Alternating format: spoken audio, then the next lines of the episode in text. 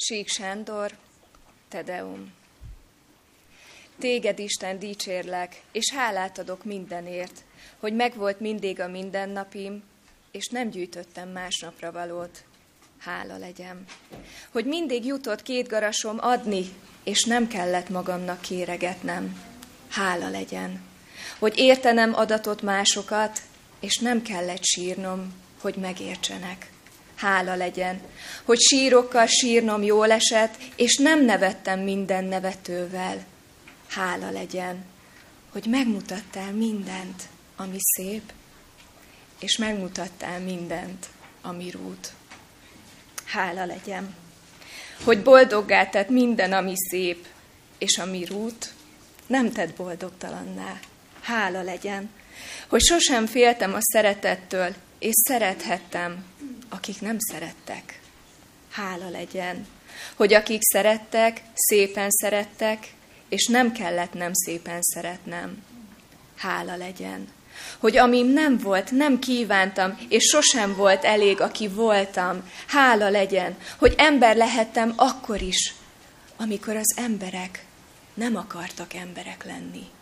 Hála legyen, hogy megtarthattam a hitet, és megfuthattam a kicsik futását, és futva futhatok az érkező elé, s tán nem kell a városba mennem, lámpásomba olajért. Hála legyen, hogy tegnap azt mondhattam, úgy legyen, és ma kiálthatom, úgy legyen, és holnap után, és azután is akarom énekelni, úgy legyen. Hála legyen, Uram, hála legyen.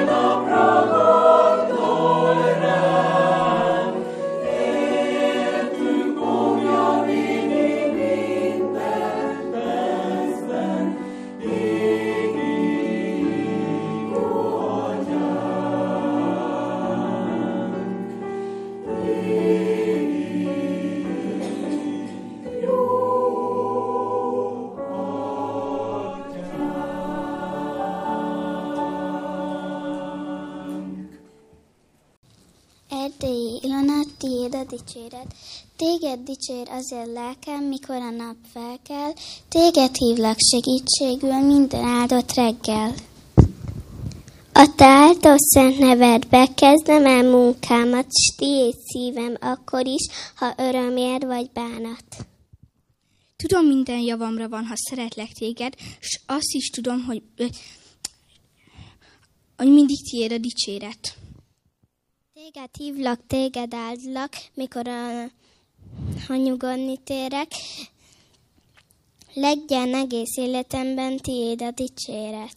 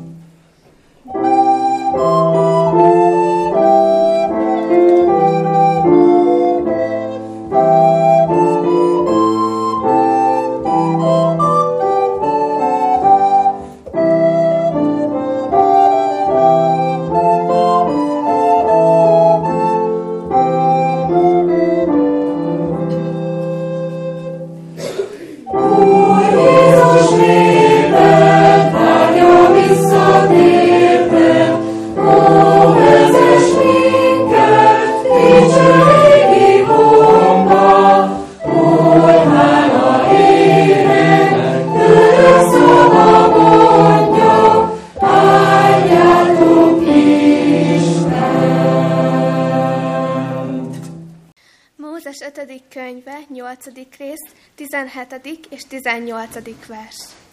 És nem mondjad ezt a te szívedben, az én hatalmam, és az én kezemnek ereje szerzett a nékem gazdagságot, hanem emlékezzél meg az Úrról, a te Istenedről, mert ő az, aki erőt ad néked a gazdagságnak megszerzésére, hogy megerősítse az ő szövetségét, amely felől megesküdte te atyáidnak, miképpen a mai napon van. Kedves István, sok szeretettel köszöntelek újra otthon. Köszönöm. Áldja meg az Úr a te szolgálatodat. Úgy legyen, köszönöm szépen, Robi. Jó Isten áldjon meg benneteket is. Örülök a viszontlátásnak, engedjetek meg, hogy külön örüljek azoknak, akik kell. Igen, régebben találkoztam, régebben láttuk egymást. Rendhagyó alkalmunk van, ez kiderül abból is, hogyha ide elém tekintetek, meg a szolgálatok sorából is. Azon gondolkoztam, hogy már a teve is magával ragadott mindenkit, azt figyeltem minden ülve, és engem is nem bírtam a vázatomra figyelni, annyira izgalmas volt, amiket Kati mondott. Az ausztrál témát azt tudtam, a két puput azt nem tudtam, meg hát a lányok figyelmébe ajánlom, hogy én annyit értettem meg a történetből, hogy aki tud tevét itatni, az férhez megy, a többiek meg izguljanak, nem? Tehát, hogy körülbelül ez volt, ha nagyon rövidre veszem, bocsánat, csak annyira kikívánkozott belőlem. Komolyra fordítva a szót, nekem nagyon felemelők voltak a szolgálatok, és hadd tegyem szóval, egyszer már jártam, amikor volt az a hárfás, emlékeztek, hogy most pedig az az első kórus, ahol egy kicsit olyan, nagyon szép volt a szöveg, nagyon ideillő, és olyan kicsit felelgetősen, szóval nagyon-nagyon felemelő volt. Én közben azon gondolkoztam, hogy nem akarom elrontani egy prédikációval a hatást, mert tényleg úgy érzem, hogy annyira azt szólaltatta meg, amit ma szeretnénk a hálaadás jegyében, de hát mégis megembereltem magam, és akkor... az alapige nyomán szeretném veletek megosztani, úgy érzem, az Isten gondolatait. Ugye úgy hangzott az ige, hogy nem mondd azt a te szívedben, hogy az én hatalmam vagy az én kezem munkája szerezte azt a gazdagságot. Persze erre mondhatjátok, hogy ki az, aki gazdag közülünk. Én azt gondolom, hogy attól függ, hogy mihez mérjük magunkat. Azt mondja pár, hogy ha van élelmünk és van ruházatunk, akkor okunk van megerégedni. Én úgy látom, hogy azért nem nagyon éhezik itt egyikünk sem, így a kis arcunkat elnézve, hála az égnek. Aranyosak vagytok, csinosak vagytok. Ti is tudjátok, hogy mi az emberiségnek azért a gazdagabb felébe tartozunk. Azt mondják, hogy a gazdagabb 10%-ba. Tehát annyira. Csak ugye mi hát magunk körül viszonyítunk általában, meg nyugat felé nézünk. Igenis, ez ránk is vonatkozik, és... jó, hogy vannak ezek a hálaadó ünnepek az életünkben. Nem tudom, tudjátok-e, hogy a Biblia szerint is helye van ünnepeket tartani az életünkben. Rögtön az elején azt olvassuk a 14. verse a Bibliának, tehát a legelső fejezetben, hogy mondta Isten, hogy legyenek világító testek az égnek mennyezetén, hogy elválasszák a nappalt az éjszakától, és hogy legyenek jelek, meghatározói ünnepeknek, napoknak, esztendőknek. Az idő múlik, az időt mérni kell, és vannak bizony tartalmi kérdések, amik mellett meg kell állni és ünnepelni kell. Ti is tudjátok, most már az idő szűkében nem részletezem, azért majd rugalmasak lesztek, ugye, hogy így később kezdtem, azért évben nem fogtok, köszönöm, noszoktatni, köszönöm. Nem érek vissza vele, csak tényleg hadd mondjam el akkor, ha már így készültem. Tehát Izraelben is voltak ünnepek, most nem részletezem itt, akik itt vagyunk, legtöbben jól tudjuk, hogy milyen ünnepek voltak. Miért voltak ezek az ünnepek? Mit jelentettek, mit mutattak ezek az ünnepek? Ezek jelképes ünnepek voltak, és a megváltás történetének az előre haladását mutatták Izraelben. Egy év ünnep megfelelt egy történelemnek, ami történelmünknek. Ugye Jézus keresztáldozata, feltámadása, akkor a pünkösd, ősszel a betakarítás, az már az, ami ugye előttünk áll, a kürdzengés ünnepe, a vizsgálati ítélet és a többi. A lényeg az, hogy, és ezek Istentől rendelt ünnepek voltak, tehát nem jóindulatú emberek találták ki vallásosan egy nemes célból, Isten rendelte el, hogy így ünnepeljen Izrael, évente 3-szor minden férfi legyen Jeruzsálemben ebből a célból. Miért hálaadó ünnep az, amit ma mi itt ülünk? Miért kell nekünk hálát adni, hogy honnan jött ez a gondolat? Nem tudom, tudjátok, az USA-ban van egy hálaadás ünnepe, ott szokás, mostantájt van valahogy, azt hiszem, ugye novemberben, igen.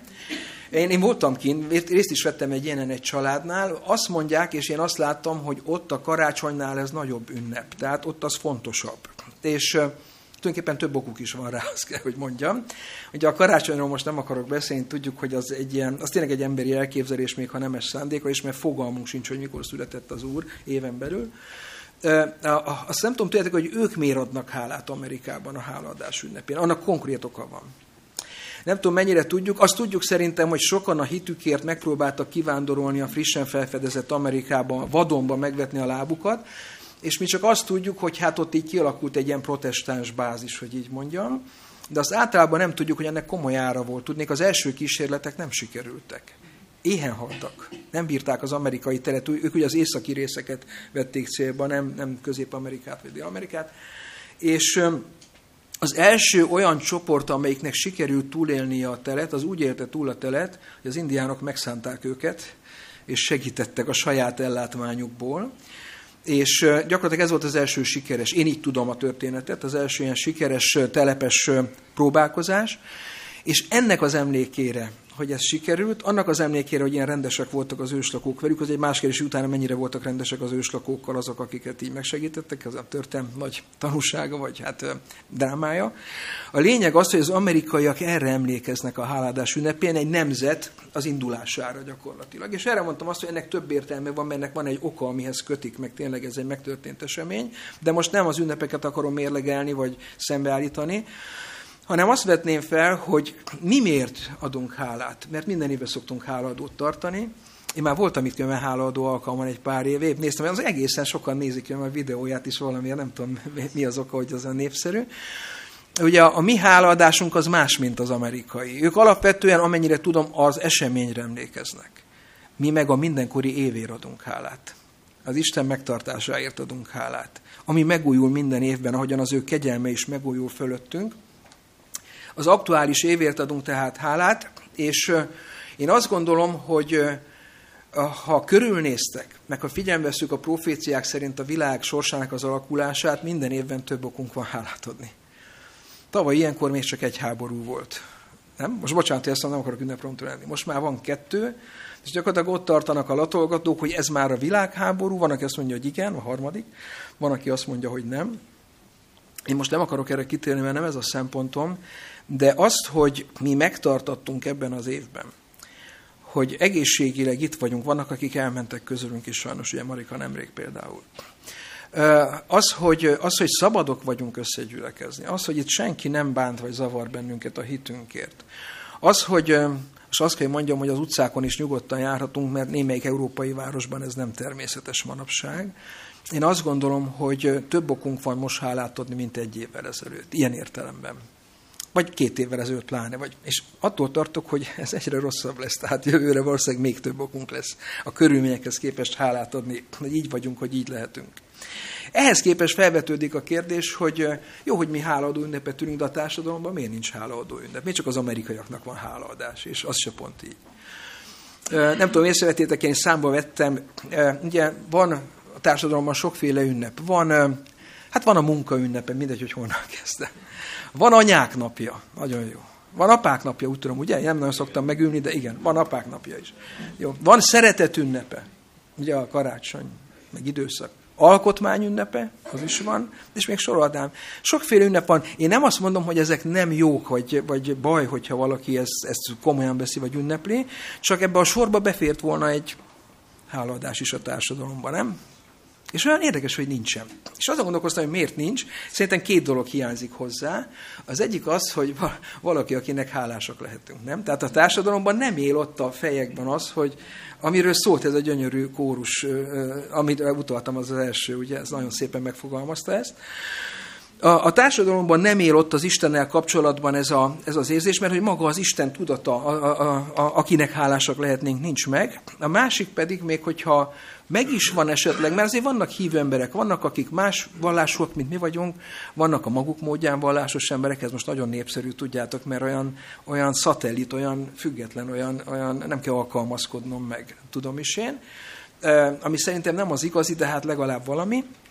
A lényeg az, hogy ha van is valamiféle istenkép, a hálaadásnak a lelkülete, az az igény, hogy szeretném kifejezni a hálámat, az talán még azokban sincs meg feltétlen, akik amúgy hisznek az Istenben.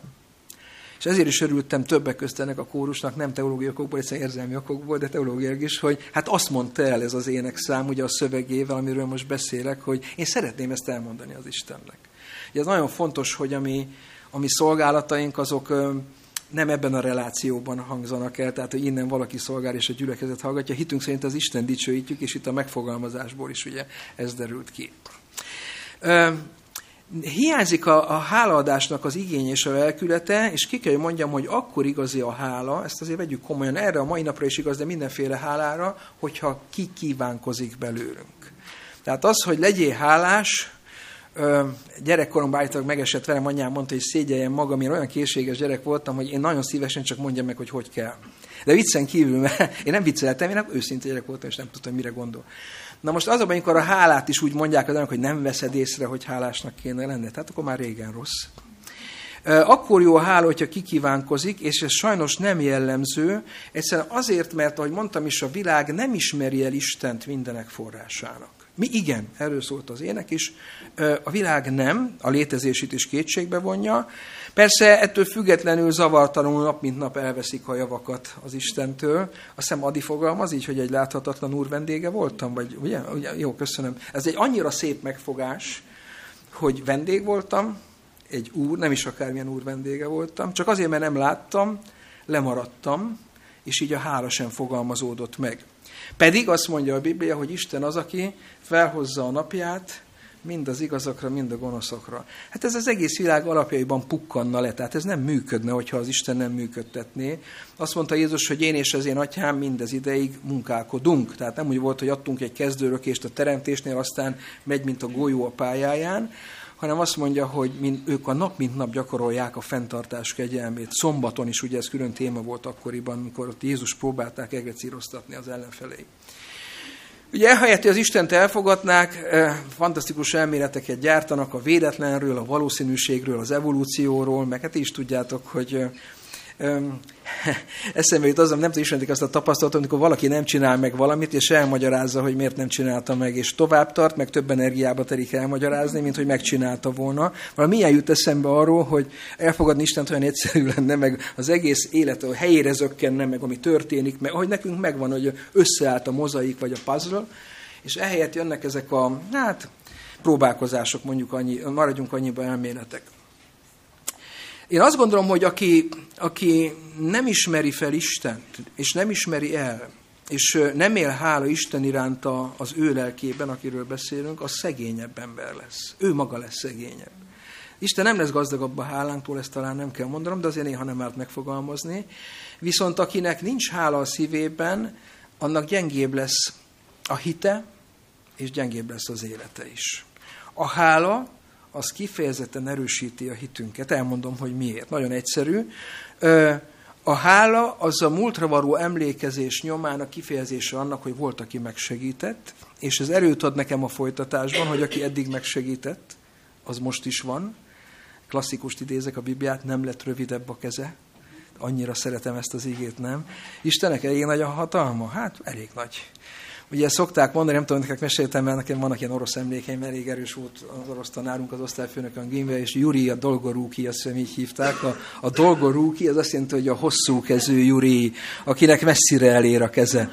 És akkor mindig eszembe jut a Bibliában, amikor mondja, és az úr keze nem rövidült meg, a dolgorúki, az sehol nincsen, ugye, ehhez képest.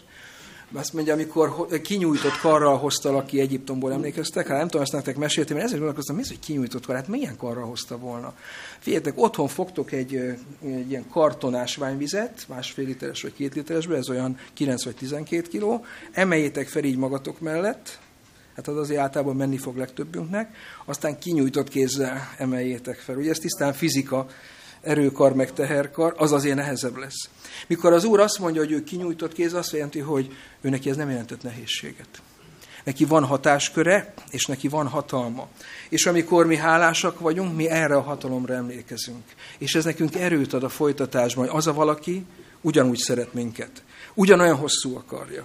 Ugyanolyan egyenes karral tudja megtenni az életünkben, amit megtett már korábban a mi életünkben is, meg megtett mások életében is. Itt van a Szentírás áldása, hogy tudunk ilyeneket.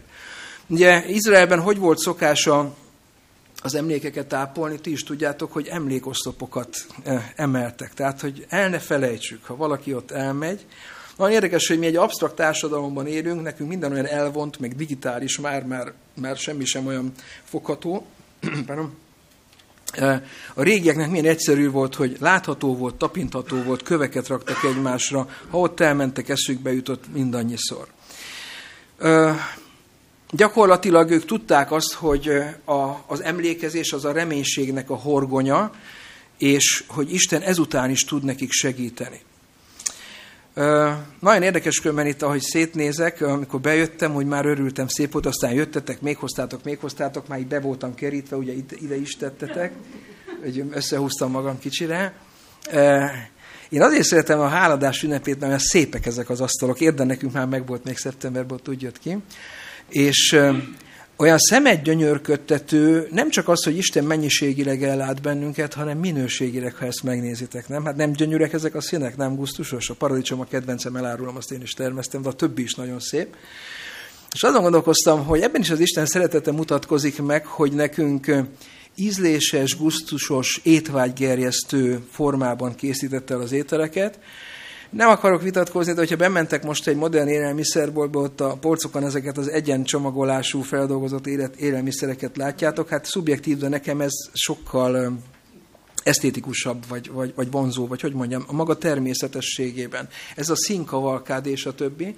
Én azt szoktam mondani, hogy az Istennek a szeretetét mutatja az a sokféleség, az a gazdagság, ahogyan ezt rendezte, megoldotta. Ezt szoktam mondani, illetve nektek is mondtam, hogy gyerekkoromban láttam egy ilyen, eszem valami NDK vagy cseh gyerekfilm volt, ők elég jók voltak ebbe, és arról szólt, hogy egy ilyen kis rácsapat, mint itt a mélyeink voltak az előbb, űrhajóst játszott, és akkor felmentek a padlásra, onnan ugrottak a szénába, meg mit tudom én, és akkor küldetésben voltak, és akkor vittek magukkal űrhajós ételt, tehát el tudjátok képzelni, mit vittek, hát ilyen tubusos ételeket, mert hát az űrhajósoknak tény, hogy ők nem tudnak ilyet magukkal vinni. Szegények vittek jobb hiány mustárt, meg nem tudom, mint aztán ott fanyalogtak, amikor űrhajós ételt tettek.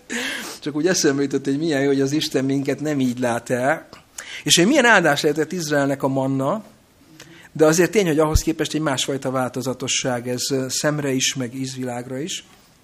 De amikor egy ilyen asztalra ránéztek, akkor azt kell látnotok, hogy ez mind az Isten szeretetének a jelen, mert ezt elindészette volna egyszerűen is, nem? Hogy ilyen proteinszelet, amit most árulnak, tudod, hogy mégis minden benne van, mint az űrhajósoknál. De nem, Isten ezt így gondolta, a maga nagyvalanúságában, és a maga ízléses voltában, ebben minden benne van. Tulajdonképpen azt kell, hogy mondjuk visszatérve magára a háladásra ennek a kapcsán, hogy ami igazán hiányzik az életünkből, az nem a gondviselés vagy az Isten cselekvése. Szerintem azt mindig felismerhetjük. Ott van. Ami a legnagyobb hiány az életünkben, hogy ezt tényleg felismerjük, meg kiváltsa azt a visszhangot a lelkünkben, ami a természetes lenne. Tudnék a hálát. Tehát nagyon sokszor mi azt várnánk, hogy miért nem ad az Isten. De hát ad, hát sokat ad. Az a kérdés, hogy mi a mi válaszunk erre. Egy kicsit olyan, mint az előző beszélgetésben, ha figyeltetek, hogy ki az én fele barátom, kérdezte az ember, és az Úr megfordította a kérdését, hát nem az a kérdés, hogy ki a fele barátom, hanem te kinek vagy a fele barátja. Ez kicsit ugyanilyen, nem, hogy működik az Isten gondviselés? Persze, hogy működik, nem azzal van a baj. A baj azzal van, hogy nem születnek meg a válaszok. Nem fejeződik ki a lelkünkben az, aminek ki kéne. Nincsenek meg a visszhangok, vagy nem eléggé, inkább így mondanám.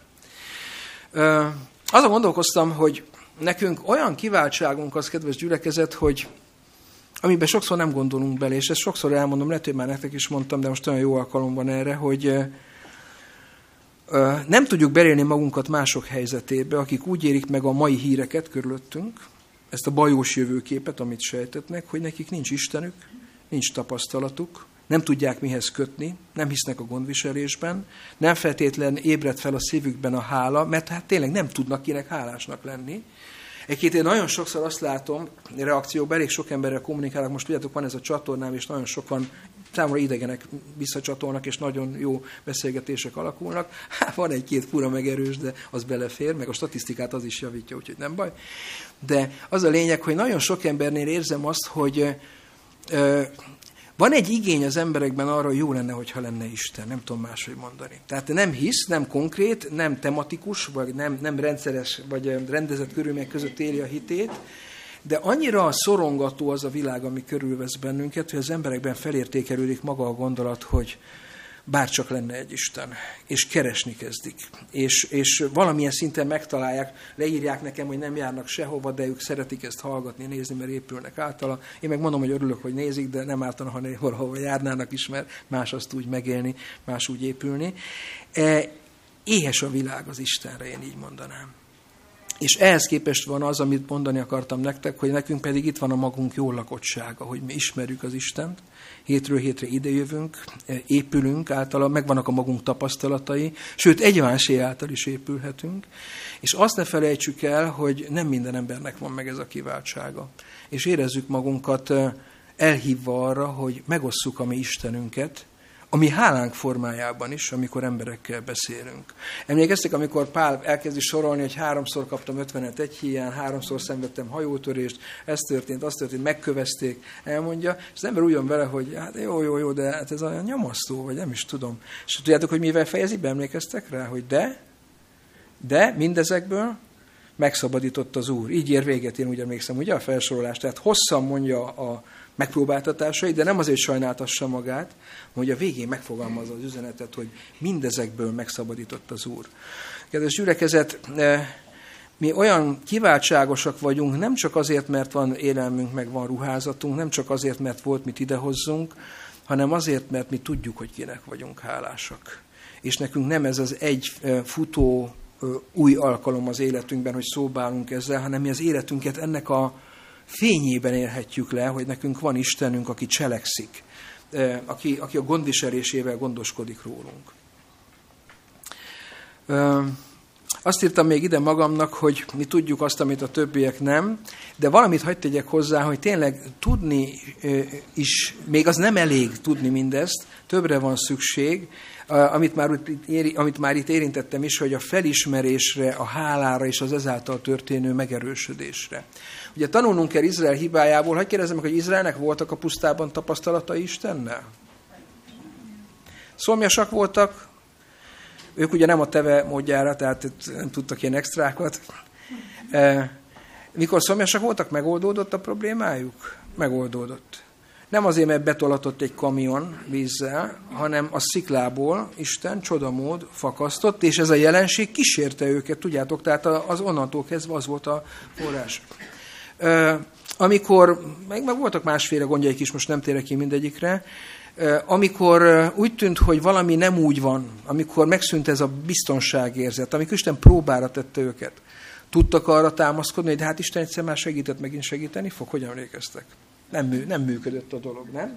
Tehát ezt érzem drámának, és erre mondom azt, hogy hiába hiszek az Istenben, hiába tapasztaltam, meg még lehet, hogy hálát is éreztem abban a pillanatban, de mi a hatálya, meddig terjed az életemben ennek a hatása, meddig tudok én erre rátámaszkodni? Kedves gyülekezet, most, amikor a hálaadás ünnepét üljük a magunk módján, ez a mi hálaadásunk, akkor gondoljunk arra, hogy Isten megáldotta ezt az évet. Itt vannak ezek a termények, nyilván ezek alapvetően jelképesek, mert a modern életben már általában nem a magunk kertjében állítjuk elő ezeket, hanem boltban vesszük, de így jobban emlékeztet minket a lényegre. Elszakadtunk, a modern ember, nem csak mi, általában a társadalom elszakadt a természettől, nem érezzük át annyira a függőséget. Ha mondjuk Magyarországon itt olyan fagy van, vagy leszárad valami, akkor meg hoznak Dél-Amerikából. Ti is tudjátok, hogy ez így megy. Tehát gyakorlatilag ugye a hűtőgép, egyszer valaki azt mondta, hogy a hűtőgép a hit legnagyobb ellensége, de értitek, hogy miért, mert hogy abban el tudod tenni, és akkor is lesz, amikor nincs, vagy tudom is én. Tehát maga a kiszolgáltatottság érzésünk nincs meg, és ezért tudatosan erősebben kell arra koncentrálni, hogy én nem szeretném Izrael hibáját elkövetni, hogy Isten megsegített, aztán meg úgy teszek, mint ha ez nem történt volna meg, mert olyan nyúlfarknyi volt a hitem, mert nyúlfarknyi volt a hálám is. Az a jó, hogyha ez a hálaérzet elkísér bennünket, és még egy pár igével szeretném, és már tényleg rövid leszek, jó sikerült szerintem beosztanom az időt, egy pár igével szeretném mindezt tetézni. Én azt kívánom magunknak, hogy ez az ünnep, aminek ezek a jelképei és vizuálisan is emlékeztet bennünket, ez ne napokra hasson a mi életünkben sem, úgy, mint Izrael esetében, hanem kísérjen el bennünket a mindennapokban. Próbáljuk felidézni magunkba. Jussanak eszünkbe olyan igék, és idézek akkor még egyet-kettőt. Jákob azt mondta, még mindig Mózes első könyvénél járunk, hogy kisebb vagyok minden te jó téteményednél. Emlékeztek erre? Ez egy nagyon érdekes összemérés, az almát a körtével, nem? Tehát, hogy van egy ember, és azt mondja, én nem tőled vagyok kisebb, hanem annál a jó téteménynél, amit velem cselekedtél. Ugye ez már a visszatérése idején van ott a Jordánnál, ha jól emlékszem, 32. fejezet 10. verse. Igen, ott írja, így folytatja. Kisebb vagyok minden te jó téteményednél, és minden te hűségednél, amelyeket a te szolgáddal cselekedtél, mert csak pálcámmal mentem át ezen a Jordánon, most pedig két sereggé lettem. Ismeritek a történetet, nem? De milyen, hogy ezt megfogalmazta Jákob, nem? Hogy ő tudja, hogy mi a különbség. Igen, köszönöm. Ő tudja, hogy mi a különbség, és valahogy én azt kívánom nektek, hogy sengjen ez a fülünkben, meg leginkább a lelkünkben, hogy én kisebb vagyok az Isten minden jó téteményénél, amit velem tett. Ezt lehet persze túlzónak, meg túlkegyesnek tartani, szerintem nem az. Ez egy csodálatos megfogalmazás. Isten odafigyelése, hogy az életünkről gondoskodik, amióta fenntart bennünket, itt vagyunk páran, akik már évtizedeket tudunk magunk mögött, az az Isten hatalmas munkájának az eredménye. Egy olyan világban, mint ez, ahol sokan elmennek betegség miatt, akik sokan esetleg a hittől mennek el, mert valamiért meggyengült a hitük. Kedves gyülekezet, a háladásunk, ha már háladás, ne korlátozódjon a létfenntartásra. Tehát, hogy az Isten az élelmünkről gondoskodott. Lássunk meg többet az életünkben az ő munkájából. Pál azt mondja, emlékeztek rá, hogy mezítelenül jöttünk a világba, és tudjátok, hogy fogunk innen kimenni? Még pár se kell hozzá, nélküle is tudjuk, a boncnokokat, ha megkérdezitek, mezítelenül. Tehát azt mondhatjuk, hogy nem hozunk örökséget magunkkal, nincs hozományunk, így mondanám, amikor a világba jövünk, de viveményünk se lesz. Ezt a szót még nem hallottam, de értitek, mire gondolok, tehát, hogy ahogy nem hoztunk, hogy ki sem fogunk vinni. Ami itt van, azt itt kapjuk. Én nem mondom, hogy közömbös, hogy mennyit fáradunk érte. Tehát nyilván vannak különbségek, amiknek azok, hogy ki mire hajlandó. De a lényeg az, hogy Isten áldásával történik az is. Ugye azt mondja az alapigénk, hogy nem mondd azt a te szívedben, az én hatalmam és az én kezemnek munkája szerezte nekem ezt a gazdagságot. Ugye ezt máshol is, azt hiszem, igen, ez is az 5. könyv, de valahol hivatkozik erre úgy is, hogy kiadott neked erőt. Ugye itt is hivatkozik rá, hogy kiadott erőt ennek a gazdagságnak a megszerzésére. Ez mindig lebegjen a szemünk előtt, és ne tulajdonítsuk magunknak. Tartsuk mindezt számon, és egy utolsó igét hadd mondjak befejezésként, hogy a háladásnak tényleg kitágítsam a horizontját mindnyájunk számára, hogy miért lehetünk hálásak.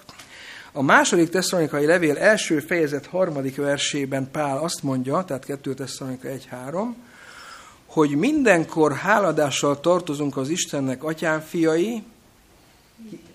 Megvan akkor, ugye? Nagyon érdekes, nem?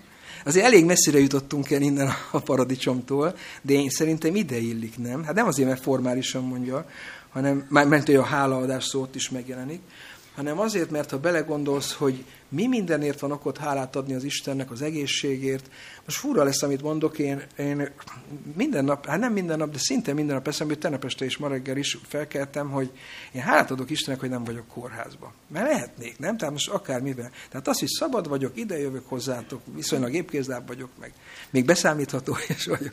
Bocsánat, hogy ezeket mondom, de ezeket mi mind modern szóval olyan frankónak vesszük, hogy hát ez nyilván, hát ez jár. Na, de egy csomó embernek nem adatik meg. Fiatal emberek mennek el körülöttünk, ugye itt is tudjátok, a levezőlistán beszéltük Attila Feresi, Andrea, ugye? Andrea váratlanul és megrázó a családnak is, ugye ő elment. Kedves gyülekezet, ha közelebb élnénk a drámai részéhez a valóságnak, jobban felértékelődne mindez a szemünkben. Akik este voltatok a Biblia körülnél, ott ugye jöttmentként hozzászóltam, meg később jöttem, de azért úgy éreztem, megszólalok, és elmondtam, hogy Dávid miért olyan éles sokszor, meg nálunk olyan, számunkra szokatlan? Hát azért, mert ő élet-halálharcot vívott ellenségekkel, szó szerint fizikailag. És ott döntés volt, hogy Isten oldalánál, vagy a másik oldalon. És mi sokszor azért vagyunk ilyen kényelmes helyzetben, meg teológiailag értékelünk ki dolgokat, mert hát nekünk nincsenek igazi, ilyen értelemben konkrét veszélyek az életünkben. Mihelyt lesznek, akkor máshogy gondolkodunk. Ugye ezt talán nektek is mondtam, hogy azt hallottam már egy éve is Ukrajnából, hogy a lelkészek nem bírják a keresztségeket, annyi van, mert ugye a háború tudatosított emberekben, hogy mennyire törékeny az élet, és mennyire mulandó. Nem kell ahhoz háború szerintem, hogy az ember komolyan gondolkodjon, nyilván az ösztönzi ezt, de ne várjuk meg, míg itt is nehézségek lesznek, akármilyenek is, vagy az egyén életünkben, hanem gondoljunk arra, hogy mi Istennek mindenkor háladással tartozunk. Az egészségért, az ételért, azért, hogy ismerhetjük őt, hogy a lelkünk táplálkozhat időről időre, hogy fenntartja a családunkat, ad erőt ahhoz, hogy mi ezért dolgozni tudjunk, és adjunk hálát azért a munkáért is, amit Isten más emberek életében végez. Adott esetben lehet, hogy éppen általunk. Tehát mi is részesei lehetünk ennek a kiváltságnak. Kedves gyülekezet, én azzal zárnám a mondandómat, hogy Ugye karácsonykor azt szoktuk mondani, hogy kár, hogy 2 napig tart a szeretet ünnepe, akár 365 napig is eltarthatna, már mint a szempont, amiben élnek az emberek. A hálaadásra is hadd mondjam ezt, hogy azért ne egynapos legyen a hálaadás az életünkben. Ez legyen egy újabb impulzus, én szerettem volna ezt hozzájárulni, a kórus is hozzájárult, hogy ennek a légkörét ma újra magunkba szívjuk, megerősödjünk benne, és így induljunk el a következő napoknak, a következő évnek, a következő hálaadásig, úgy értem, és ezzel a látásmóddal éljük az életünket, mert hiszem, hogy ez mindnyájunk áldására van, és a hitünk erősödni fog általa. Amen. Szerető mennyei jó atyánk, együtt közösen jövünk most eléd azért, hogy hálát adjunk. Hálát adtunk az ének szavaival is, a kórus is, most is, nagy irgalmadért, amelyet naponta érezhetünk, és kérünk, bocsáss meg, hogy ehhez képest a mi hálánk sokszor olyan csökevényes, olyan rövidtávú, olyan elillanó. Hisszük, hogy te vagy a mi életünk fenntartója, megáldója, aki jót cselekszel velünk ebben a földi életben is, és mindezt azért teszed, hogy fenntartsd az életünket, amíg eldöntjük a mi sorsunkat, a mi örök sorsunkat, és utána vársz bennünket az örökké valóságban, egy igazán tökéletes világban. Tudjuk, hogy te jót gondoltál felőlünk, neked jók a gondolataid. Kérünk, segíts, hogy erről a sok jóról, erről a sok áldásról, amit nap mint nap éreztetsz velünk, a hétköznapok kihívásai, nyűgei, küzdelmei ne tudják elvonni a mi figyelmünket, ne lankasszanak meg bennünket. Hisszük, Urunk, hogy te ma is ugyanaz az Isten vagy, aki cselekedtél a Bibliában. Hisszük, hogy ugyanaz az Isten vagy, aki korábban a saját személyes életünkben is megtapasztalható volt, nehéz helyzetekben, szabadításokban, áldások formájában. És segíts kérünk, hogy ezeknek az emléke mindenkor elkísérjen bennünket, mindig a hála töltse el a lelkünket, amit ki is fejezünk, imában, élőszóban, ha kell énekben, személyes beszélgetésekben is embereknek, akiknek kevesebb ismerete van, vagy kevesebb tapasztalatuk adatot te veled. Segíts kérünk, hogy mi magunk is erősek lehetnénk az emlékezés, a hit és a hálaadás által, és segíts kérünk, hogy ez része legyen annak a missziónak, amire elhívtál bennünket és elküldtél az emberek közé. Köszönjük azt is, hogy gyülekezeti közegben élhetjük az életünket, hogy szerethetjük egymást itt egy testvéri közösségben, támogatva és építve egymást. Tudjuk, hogy ez is a te ajándékod, hogy nem egyedül kell lennünk. Segíts kérünk ezt az ajándékot is becsülnünk, ezért is hálát adnunk és keresni a módját, hogy hogyan erősíthetnénk, építhetnénk ezeket a kötelékeket. Köszönjük végül ezt a mai napot, hogy megérhettük, fenntartottad a mi életünket. Áld meg kérünk ezt a napot, amit együtt töltünk, áld meg az előttünk álló hetet is a te kegyelmeddel, add a te lelked útmutatását, és legfőként köszönjük neked a mi megváltónkat, aki által reménységünk lehet az örök életre is. Fogadd a mi hálánkat az Úr Jézus nevében. Amen.